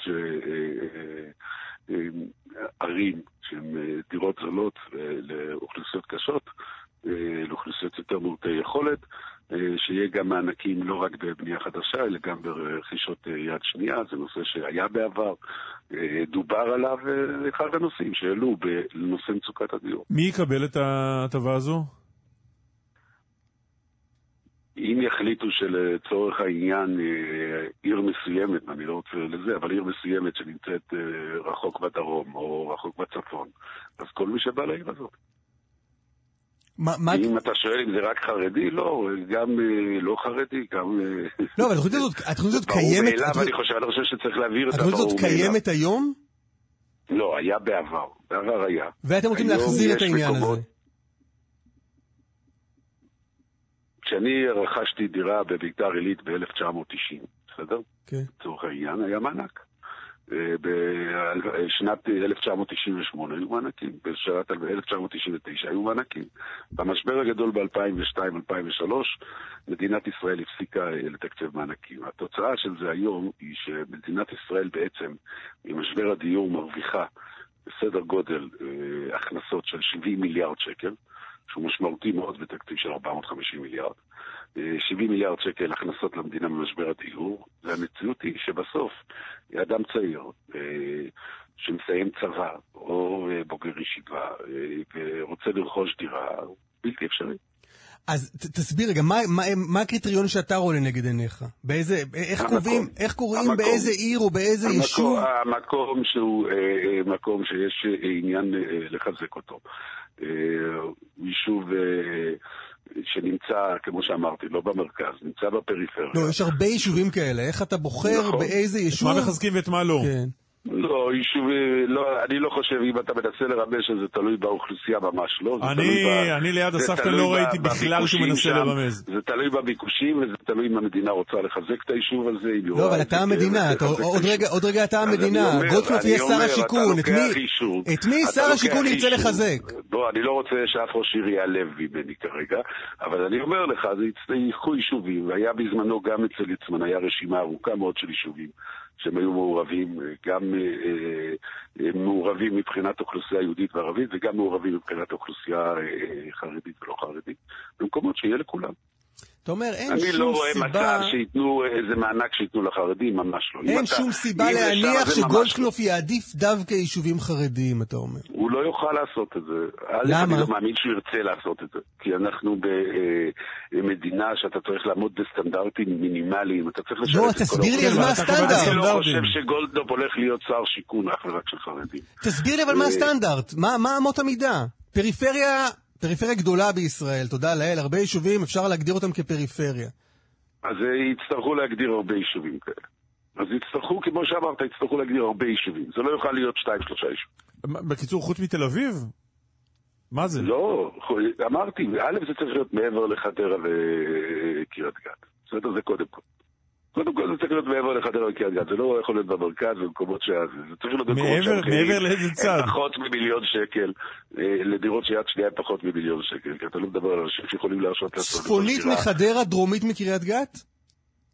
לדעתי, בוא, נתחיל מזה, לא יכול להיות יותר קרוב מזה. אוקיי. תגיד, יהיה חשמל בשבת? אני חושב שהשבת היה לנו חשמל, לא? כן, אבל השבת זה עדיין ראש הממשלה- הוא יאיר לפיד. ואתם לא בקואליציה. אסף לדעתי מתכוון לקואליציה הבאה. שבוע שלם הסתובבתי מאולפן לאולפן א', זה נמצא בהסכמים הקואליציוניים כבר, אה, לדעתי, לפחות עשור או שניים. שמה? הנושא הזה שמדינת ישראל תעודד אגירת חשמל ב- אה, ותעודד את הפרויקטים של אגירת חשמל. אחד, אגירה שניים, באלף, דיאלוג, כן. האם למצוא לא, אנחנו- אוטומציה. כן. אני אנחנו נגד לא הגירה. הגירה. כן. אנחנו רוצים שהחשמל יישאר פה. כן, החשמל שיצא מפה זה נפולת של נמושות. כן. כן, כן. ירידת אה, חשמל אגירת מהארץ. חשמל, דרך אגב, זה, אחד הדברים שיכולים לפתור את אה, הסיפור של רידינג. משרד האנרגיה משקיע בזה המון. לא, לא, אבל אמרת זה בהסכמים הקואליציוניים, לא הבנתי. מה קורה כן. עכשיו, מכיוון שזה המון שנים בהסכמים הקואליציוניים? הזכירו בהסכם הקואליציוני שהנושא של אגירת חשמל, למשל הנושא של הבטריות, של אגירת חשמל, הצו המיסים שלהם הולך להסתיים בעוד אה, חודש ימים. אה, וצריך לחדש את זה. זה אחד. שניים, אה, יש דיאלוג עם חברת חשמל שאני אישית כבר ניהלתי אותו לפני שני עשורים. על הנושא של אותם שני אנשים שעושים את הוויסות חשמל בשבתות, שיוכלו לעשות את זה באוטומציה, וצריך למצוא פתרונות טכנולוגיים לדבר הזה. בלי שיעלה כסף. זאת אומרת, כל השנים הדבר הזה היה בהסכמים הקואליציוניים. לא- נכון. לא יישמו את זה עד היום, אל דאגה. לא, לא יישמו, יישמו את זה גם הפעם. ש... יש מקומות שזה קורה, לא, לא, לא, לא, זה לא נכון, אמרתי. הנושא הזה של המכס והמיסוי על ה... לא, אבל מה אתה אומר? שבעצם שום בטריות. דבר, אתה אומר בעצם שום דבר לא ישתנה. נכון, מה שהיה הוא שיהיה. נכון. תגיד, את העניין הפרסונלי שלך פתרו? אני לא יודע על בעיה פרסונלית, אני רגוע לגמרי. לא, לא. אין בעיה פרסונלית. כמובן, אסף התכוון לשאול מה מה אתה הולך לעשות בשנים הקרובות. אני הולך להיכנס ל- לכנסת, אה, לנסות אה, לטפל ביוקר המחיה, לנסות לטפל בבירוקרטיה. לא, רק אה, רק להבהיר, אתה מקום, אתה מקום היום, איזה מקום אתה ברשימה? אני מקום שמיני. מקום שמיני, ו- ויהדות התורה קיבלה שבעה מנדטים. נכון, ולכן, אה, ויש אה, חוק נורבגי שהעבירו... זה לא פעם ראשונה, נכון, יצחק. פינדרוס, שקורא לך שאתה אחד אחרי? מקום שמיני באופן טבעי, זה אחד אחרי. לא, הייתה פעם בדיחה כזאת, היה ש- פעם אחת שביהדות התורה. מקבלים פינדרוס פחות אחד בדרך כלל. כן, כן, היה פעם אחת שקיבלו שמונה מנדטים. כן. אז אוקיי, אז יש יש תפקיד כבר ש- שהובטח לך? אה, לא, לא, אמרתי, אני רוצה להיות בכנסת, אני רוצה לפעול בכנסת. זה מה שרציתי. לא, אבל העניין של איזה אחר, העניין העניין של. איזה תפקיד אה, פינדרוס יקבל לכשייושם החוק הנורבגי אני אהיה? בכנסת, זה מה שביקשתי, שאלו אותי אם אני רוצה אה, תפקיד, אמרתי שלא. אה, לא ו- סגרו איתך שתהיה יושב ראש ועדת בריאות? אה, לא, יושב ראש ועדת בריאות הולך לש"ס. ש"ס.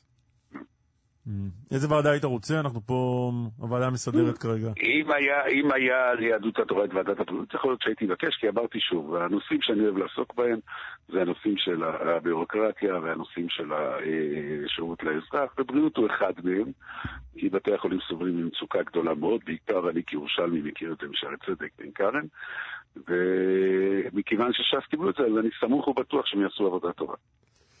יפה. יצחק פינדרוס, יהדות התורה, תודה לך. אם תוכלו לעזור לי להיות חבר ועדת בריאות, אני אשמח. אנחנו נשתדל. יופי, תרשום שם תודה. בפנקס, אה, אסף. תודה. אנחנו רשמנו לעצמנו את זה. תודה רבה לך. בוקר טוב. חבר ועדת בריאות, פינדרוס תרשום, נטפל בעשר אחרי התוכנית. עכשיו אנחנו לקייב. דימה, שלום. בוקר טוב. מה נשמע? מה שלומך? תודה רבה, בסדר. מה קורה בקייב? משתדלים לחיות. מה קורה בקייב? נו, אני עכשיו שמעתי את הדיונים שלכם על ה... אה, צריך אה, לייצר חשמל בשבת או לא צריך לייצר, נכון? אז אה, מי אתה אומר, תנו לי חשמל, לא אכפת לי באיזה יום. כן, כן, לא אכפת לי. או שלמי שיש בעיה עם זה, מוזמן לבוא לקייב בשבת ולחיות פה, כי אין פה חשמל בשבת. אז בסדר. אבל זה לא בכל קייב, נכון? סליחה? באיזה... כמה רכבים האזורים שבהם אין חשמל? כמה רכבים בקייב? כמה אזור גדול, כן, שאין בו חשמל. אה, כמה אזור גדול. אה, שהוא בלי חשמל? כן. או, אז אה, בעצם אה, אתה לא יודע בדיוק את הגיאוגרפיה של אוקראינה, אז אוקראינה היא רק אזור של קייב או מחוז של קייב, כן? זה גודל של ארץ ישראל, כולה. ואז יש לנו 25 מחוזות כאלה. וכרגע באוקראינה יש מצוקת אה, בחשמל אה, בכל המחוזות, אה, והפסקות חשמל קורות כל יום. בעצם נותנים לנו עכשיו חשמל 3-4 שעות ואז שיש הפסקה. ו...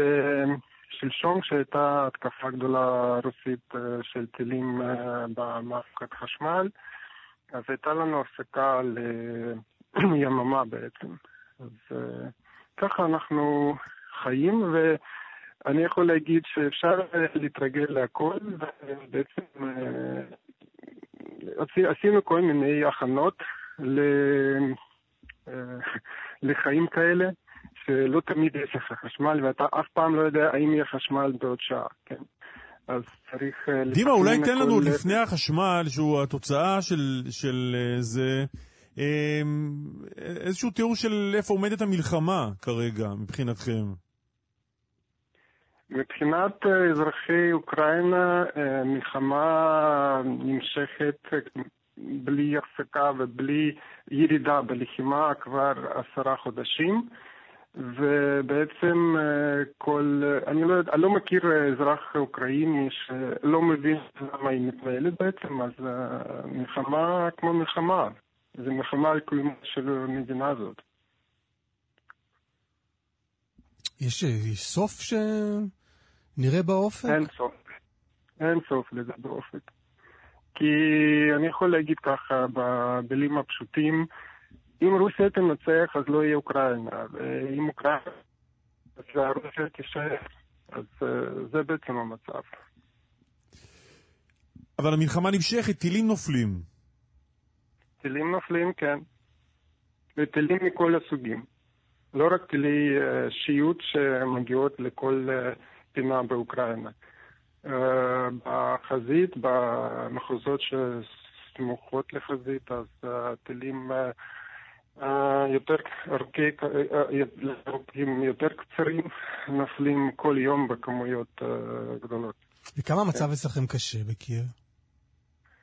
האמת שבקייב לא כל כך גרוע, כי בעצם המערכות חיוניות מצליחות לתפקד פחות או יותר. זאת אומרת, אם אין חשמל בוודאי אה, יש פה ושם אה, דברים שלא פועלים, אבל למשל אה, סופרמרקטים או חנויות מזון גדולות, אז הם רכשו גנרטורים ואז הם עוברים לגנרטורים. גם אזרחים שיש להם כסף, אז הם גם קונים גנרטורים וכל מיני... למשל, אצלי גם יש בבית עכשיו סול, כמה סוללות קטנות למכשירים כמו מחשב וראוטר, ויש גם גנרטור חדש שקניתי לא מזמן, אז פחות או יותר אנחנו מוכנים. הבעיה זה חימום, כי בעצם עכשיו שיא החורף וטמפרטורות ירדו כבר מתחת לאפס ויש רוחות חזקות, ואז החום פולט מהדירות די מהר. ואם אנחנו ניקח בתים פרטיים, אז הם מחוממים אה, בעצמם על ידי כל מיני דודים אה, אה, שעובדים בדרך כלל על גז, אבל הדודים האלה גם צריכים חשמל כדי לספק את החום לכל הבית, כן? Mm-hmm. ויש את הבתי רב קומות, שרוב האוכלוסייה בעצם גרה שם, אז בבתים האלה החימום הוא מרכזי בדרך כלל. ואז uh, החימום הזה ברוב המקרים הוא לא כל כך קשור לחשמל. זאת אומרת, uh, אם יש פגיעה בתחנת חימום מרכזית, כן, נפסק החימום, ואם לא, אז למשל. בדירה יכ, יכולה להיות הפסקת חשמל, okay. כן. אבל אין הפסקת חימום, וזה יותר טוב. כן. דימה, אה, תחזיקו מעמד, תודה רבה שדיברת איתנו. תודה, תודה, דימה. אין בעיה מה. להתראות. דיווחי התנועה בחסות לובינסקי דיגיטל בהטבות חד פעמיות לסוף השנה על מגוון דגמי פז'ו, סיטרואן, אופל ו-MG רק ה-19 בדצמבר, כפוף לתקנון אה, דניאל פריד מצייץ פה, בהמשך לשאלה שלנו על אה, לפינדרוס, את מי אוהד במשחק היום בין ארגנטינה לצרפת, שפינדרוס היה צריך להגיד, אנחנו נתייעץ עם גדולי ישראל, זו לא החלטה של מה בכך. נכון, מה שנכון. מה שנכון נכון. אה, מה עוד? אה, אה,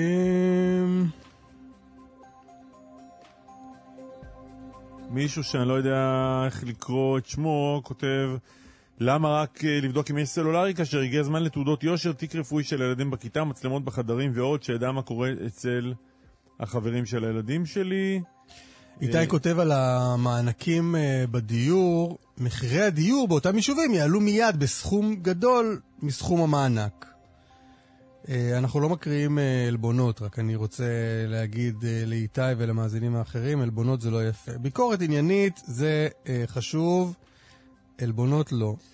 גיל גן מור כותב, לפני, מספר שלפני שלוש שנים הגעתי לסנטיאגו והתחילו מהומות, הייתי לחוד בעיר אפופת גז, הפגנות ואוטובוסים שרופים, צבא ברחובות ועוצר לילי כל ערב משש, סופרים היו פתוחים שעתיים ביום, ולרגע לא חשבתי להתקשר למגנוס, להזעיק את השגרירות או להתקשר לרדיו כדי שיעשו עליי אייטם ארוך בקלמן ליברמן.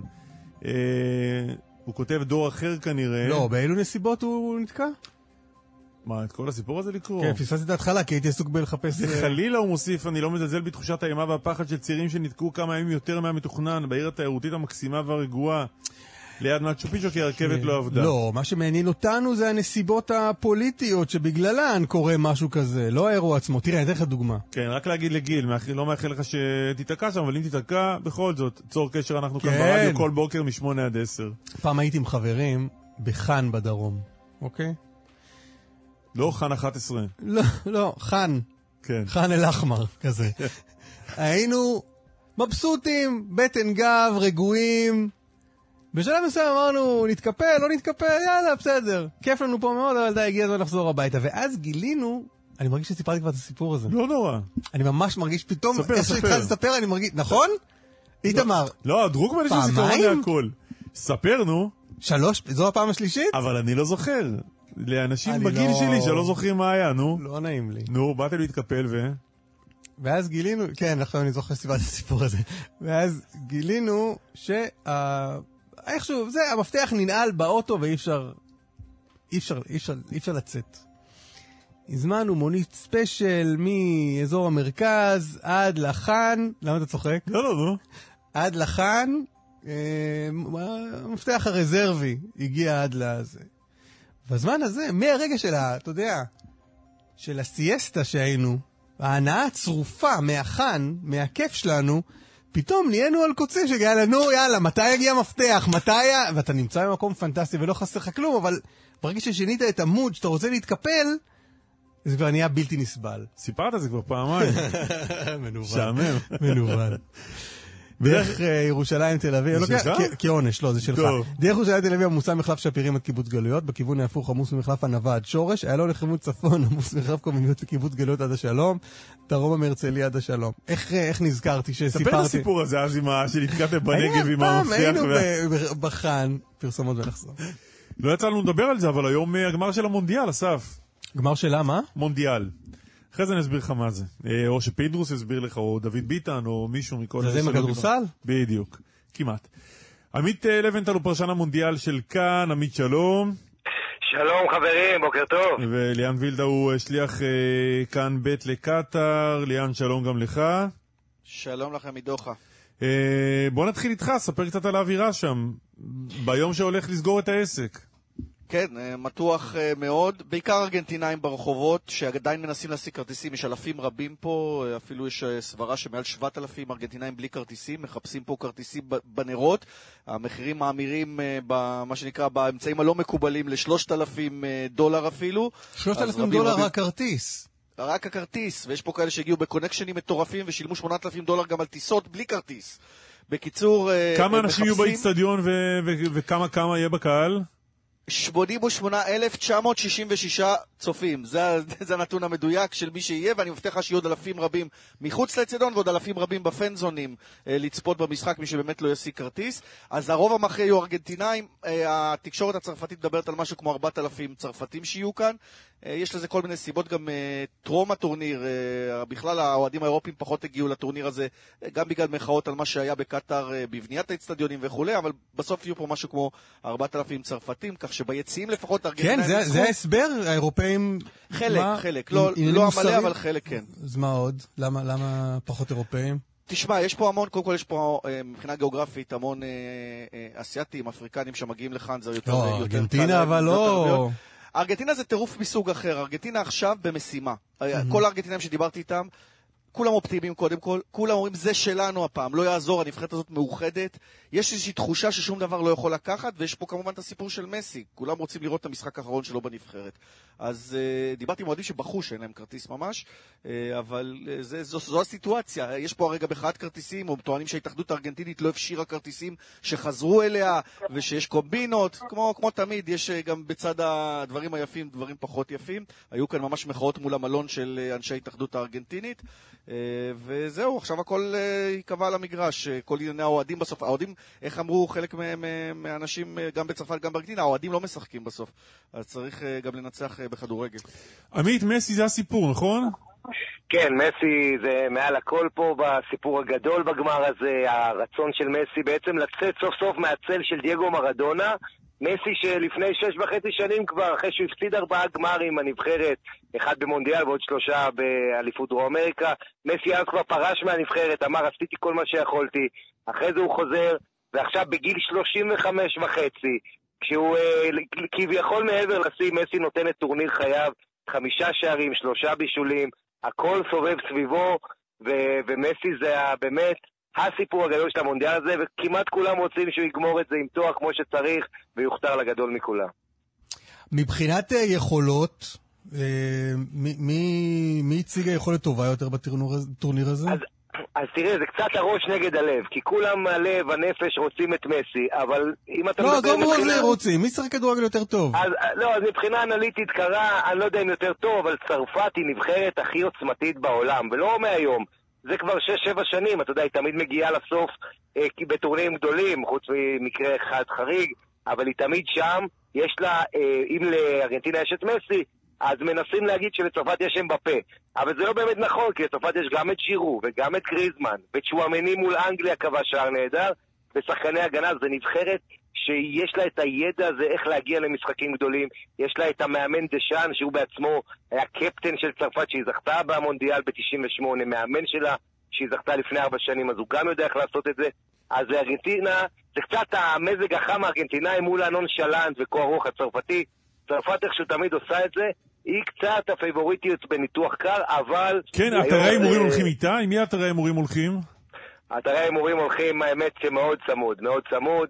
קצת לארגנטינה, אבל זה גם בגלל שהרוב שמים את הכסף על ארגנטינה. צריך להגיד, אתה יודע, בארגנטינה ודרום אמריקה בכלל טירוף אה, שלם. אבל אה, מאוד מאוד צמוד, אני לא אופתע בכלל אם זה ילך להערכה הגמר הזה. וכמובן, יש פה עוד הרבה מאוד סיפורים. המאמן הכי צעיר של ארגנטינה, ליאונל סקלוני, בכל הטורניר הזה, שעושה עבודה גדולה. אה, והשחקנים ליד מסי שהצליחו להתעלות. אז אה, בוא רגע נדבר, אריאל, ל- עמית, על הלהתעלות הזה. התחלנו את הטורניר, ארגנטינה התחילה את הטורניר בהפסד לערב הסעודית. נכון. והתחושה הייתה, אוקיי, הנה עוד, אה, עוד מונדיאל שבו, שהם הולכים להתרסק בו. מה קרה בעצם? אז אה, אתה יודע, הרבה פעמים דבר כזה כמו הפסד במשחק הראשון מוריד לחץ. כי ארגנטינה הגיעה לטורניר הזה עם 36 משחקים בלי הפסד, מהשנתיים שהיא לא מפסידה אף משחק, יותר אפילו. והיה את הלחץ הזה. אז, אז אתה יודע, ההפסד הזה הביא אותם להתמקד, להבין שכל משחק מעכשיו עד הסוף הוא גמר. אי אפשר להגיד להוריד לחץ, כי לחץ יש אדיר. אבל, אה, אבל באמת זה עזר להם להתמקד ולהיות יותר טובים בהמשך, ותראה, גם צרפת הפסידה משחק בדרך מול טוניסיה, אבל זה כבר לא קבע, לא שינה הרבה. ובסוף היכולת של, של ארגנטינה, כל משחק, לעשות את ההתאמות. אחד הדברים החשובים בטורניר כזה, זה לדעת להיות פרגמטי ולעשות את השינויים. והמאמן של ארגנטינה, הוא פתח את, ה, את הטורניר הזה מול סעודיה עם הרכב שלפני שנה היה טוב, השחקנים שם, הם הביאו אותו למונדיאל, אבל עכשיו חלק גדול מהם כבר לא בכושר, כמו פרדס, כמו לאוטרו החלוץ, אז הוא עשה את השינויים תוך כדי תנועה, וזה אחד הדברים החשובים, גם לדעת לשנות מערכים, לשנות את השחקנים הספצ... הספציפיים שמשחקים עם מסי, וזה הסוד הגדול. כמובן, אתה יודע, תמיד יש לך גם את הקצת מזל, זה כדורגל זה ספורט של סנטימטרים, ושל איך אה, השפיץ של הנעל, כמו שפעם אמר שלמה שר, יש גם את העניין הזה, אבל מעל הכל זה רוח קרב, המנטליות האדירה והפיזיות שאנחנו רואים פה, אתלטיות ברמה שלא ראינו בכדורגל. אה, אין שטחים כמעט לשחק. ליאן, מילה אחת אחרונה, הייתה חגיגה מאוד גדולה של אנשים מכל העולם. בעצם אני מניח שהעסק די התרוקן שם, נשארנו עם אוהדים של שתי קבוצות וזהו. אתה מניח די נכון, תראה, עד אתמול היו פה המרוקנים, שגם uh, קיוו לצאת עם מדליה, בסוף סיימו במקום הרביעי, וכמה, וכמה אלפים של קרואטים, שזכו בסוף במקום השלישי, ואגב, לא צריך לזלזל בזה, בזאגרב היו חגיגות גדולות, וזה היה חשוב, מתברר, לקרואטים לזכות במקום השלישי, זו פעם שנייה שהם עושים את זה, אפרופו מונדיאל 98 שצרפת זכתה, אז קרואטיה סיימה שלישית, אז סגנית אלופת העולם הפעם במקום השלישי, המרוקנים עם הישג שיא חצי גמר, ועכשיו נשארנו באמת עם הארגנטינאים, עם הצרפתים, והרבה חבר'ה נספחים, מי שלא רצה לעשות כסף על הכרטיס ומכר לארגנטינאים, יבוא למשחק. יש אגב גם כמה אלפי ישראלים שהגיעו לכאן, אה, וגם יהיו ביציע היום של וימכרו אצטדיון כרטיסים לוסל. ב-3,000 דולר. לא, אלה- כבר מכרו לדעתי. מי שזה זה כבר, כבר, כבר, כבר החזיר את ההוצאה משלב הבתים, יש גם כאלה. יפה. עמית לבנטל, ליאן וילדאו, תודה רבה לכם. תודה, נזמין אתכם לשידור שלנו כמובן. ארבע וחצי אנחנו בשידור ישיר גם אצלנו כאן ברשת ב' עם אולפן מונדיאל לקראת המשחק. יפה, וגם בכאן 11, תודה, תודה. תודה. ומה שקורה בערב בכאן 11, אחרי המשדר המקדים, יש משדר מקדים בחמש, אה, שמכין אותנו לקראת קרתגו. המונדיאל הוא סוג של להקת חימום. רשף לוי, שלום. שלום, בוקר טוב. אהלן. אה, אני אה, מהמר על ארגנטינה, אם אתם שואלים אותי, אבל מהלב, לא משום מקום בשכל, כי הצרפתים יותר טובים נראה לי. ומה אתה מהמר שיקרה בערב? אני מאמין שכמות הפרומואים המטורפת שעשו בכאן 11 לקראת העלייה של קרתגו, אנשים ידעו שיש היום בערב שתי פרקים, אני מקווה שהם גם יבואו לראות ש...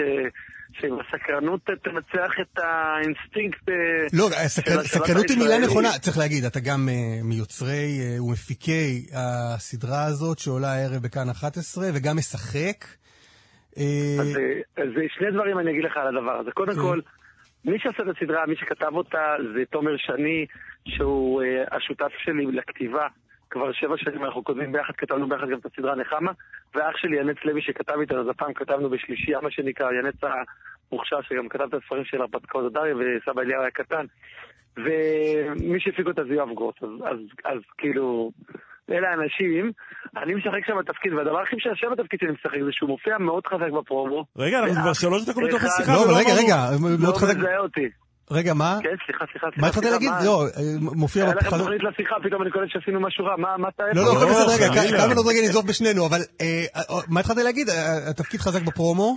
שאף אחד לא מזהה אותי, הדביקו לי גבות, והשמנתי עשרה קילו לתפקיד, וקצת צבעו לי את השיער, והייתי משקפיים... שמעתי עשרה קילו רגע, לתפקיד, תירוץ יפה. זהו, כן. זהו, כן. האמת? אני כבר שנים משמין עשרה קילו לתפקיד, רק לא מגיע התפקיד. ראיתי את הפרק, ראיתי את הפרק הראשון, נו, ודווקא זיהיתי אותך עוד, עוד מהכל, זיהיתי אותך, שאתה אומר שם, אה, ת, תכתוב לי, תכתוב לי אה, זה, הקדשה לאשתי, אה, ואז רואים אותך עומד, וראיתי אותך, כן, פתאום אמרתי, "ר- מה? רשף לוי? מה? כן, לא זכרתי אותו. כזה שמנמני. נכון, נכון, אני מסוגל, אני מסוגל לזה. אם מאתגרים אותי, תשמע, כשבא במאי ואומר לך בוא תשמין עשרה קילו, אתה לא מתווכח. לא מתווכח. אתה מחייך חיוך גדול, בטח. ומתיישב על החייגן טוב, פיצות, עכשיו אתה בוא תסביר מה זה קרתגו. או, זה מה שרציתי לשאול, ולא נתתם לי. קרתגו, אני מניח שחיפושי הגוגל למילה קרתגו זינקו בשבועות האחרונים. מה זה קרתגו? יש, יש שתי תשובות לשאלה, יש את הסיפור ההיסטורי שעליו אנחנו מתבססים, שזה מחנה אה, שהבריטים החזיקו ב-1942 ואילך באפריקה, ששם הם החזיקו, גילו לשם לוחמים של אצ"ל ולח"י, של המחתרות שלנו, שהם קראו להם טרוריסטים, ולמען האמת הם היו טרוריסטים, אבל אנחנו קוראים להם לוחמי חופש כי אנחנו אוהבים אותם. והם פגשו שם גם אנשים מכל העולם, וגם נאצים וגם איטלקים, וכולם היו ביחד באותו מחנה, וזה סיפור אמיתי. עכשיו, אנחנו לקחנו אותו, אה, הכותבים, והגדלנו אותו, שינינו אותו, עשינו אותו אז קדימה הצידה אחורה, כמו שמקובל לעשות היום בטלוויזיה, ועשינו איזה סדרת אקשן פסיכולוגית מטורפת כזאתי, אה, ש, שחייבים לראות אותה בשביל להבין מהי, כי זה שונה מה, מהדבר האמיתי בצורה מאוד אה, קיצונית. אה, לכן הסקרנות תתמשך, חייבים לראות, אי אפשר להסביר את זה כל כך, כי זה גם על הומור שחור, וזה גם על... אה, זהו, אה, יש, יש שם אווירה. יש שם אווירה מעט מבודחת, כבר על ההתחלה, אתם מדברים על 1942, כשנה הקטלנית בהיסטוריה של העולם, ויש שם איזו אווירה קצת אה, מחויכת. זה היה... לקח קצת זמן להיכנס לווייב שלכם.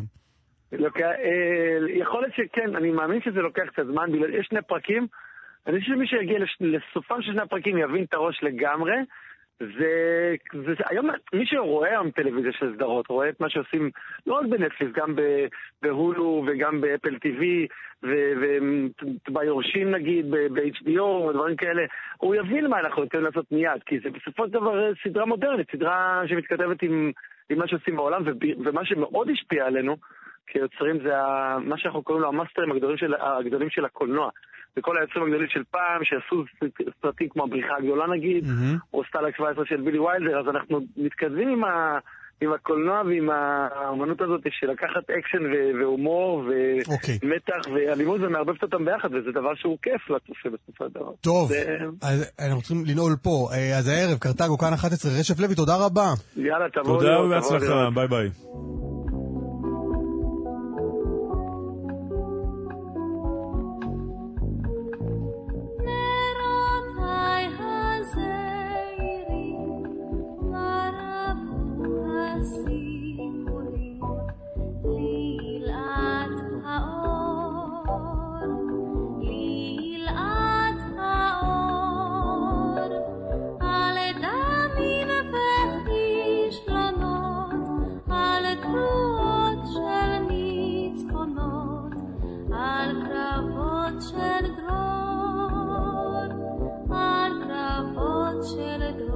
עמיור, רוצה אוסף ישראל בספרייה הלאומית, שלום. שלום, שלום. בוקר טוב, בוקר טוב קורה? לשניכם. מצוין, בסדר גמור, קצת חנוכה. אה, טוב, שניכם, אה, מי, מי מהמאזינים לא שר ורקד, אה, לא יודע, הציג במסיבת חנוכה את השיר הזה על נרותיי הזעירים, ששמענו, אנחנו שומעים פה את רוחמה רז ששרה. כי זה אחד השירים הכי עתיקים, שירי חנוכה הכי עתיקים, כבר 125 שנה לפחות. אה, אליהו הכהן שגילה שהמלחין הוא צבי הרמן ארליך, הדגיש שגם גם הוא וגם גם המלחין וגם המחבר מוריס רוזנפלד היו שניהם עיוורים. כדאי לחשוב על זה רגע בפעם הבאה שאנחנו שרים אה, לילאת האור, על אה, נרות שמספרים לנו. סיפורים.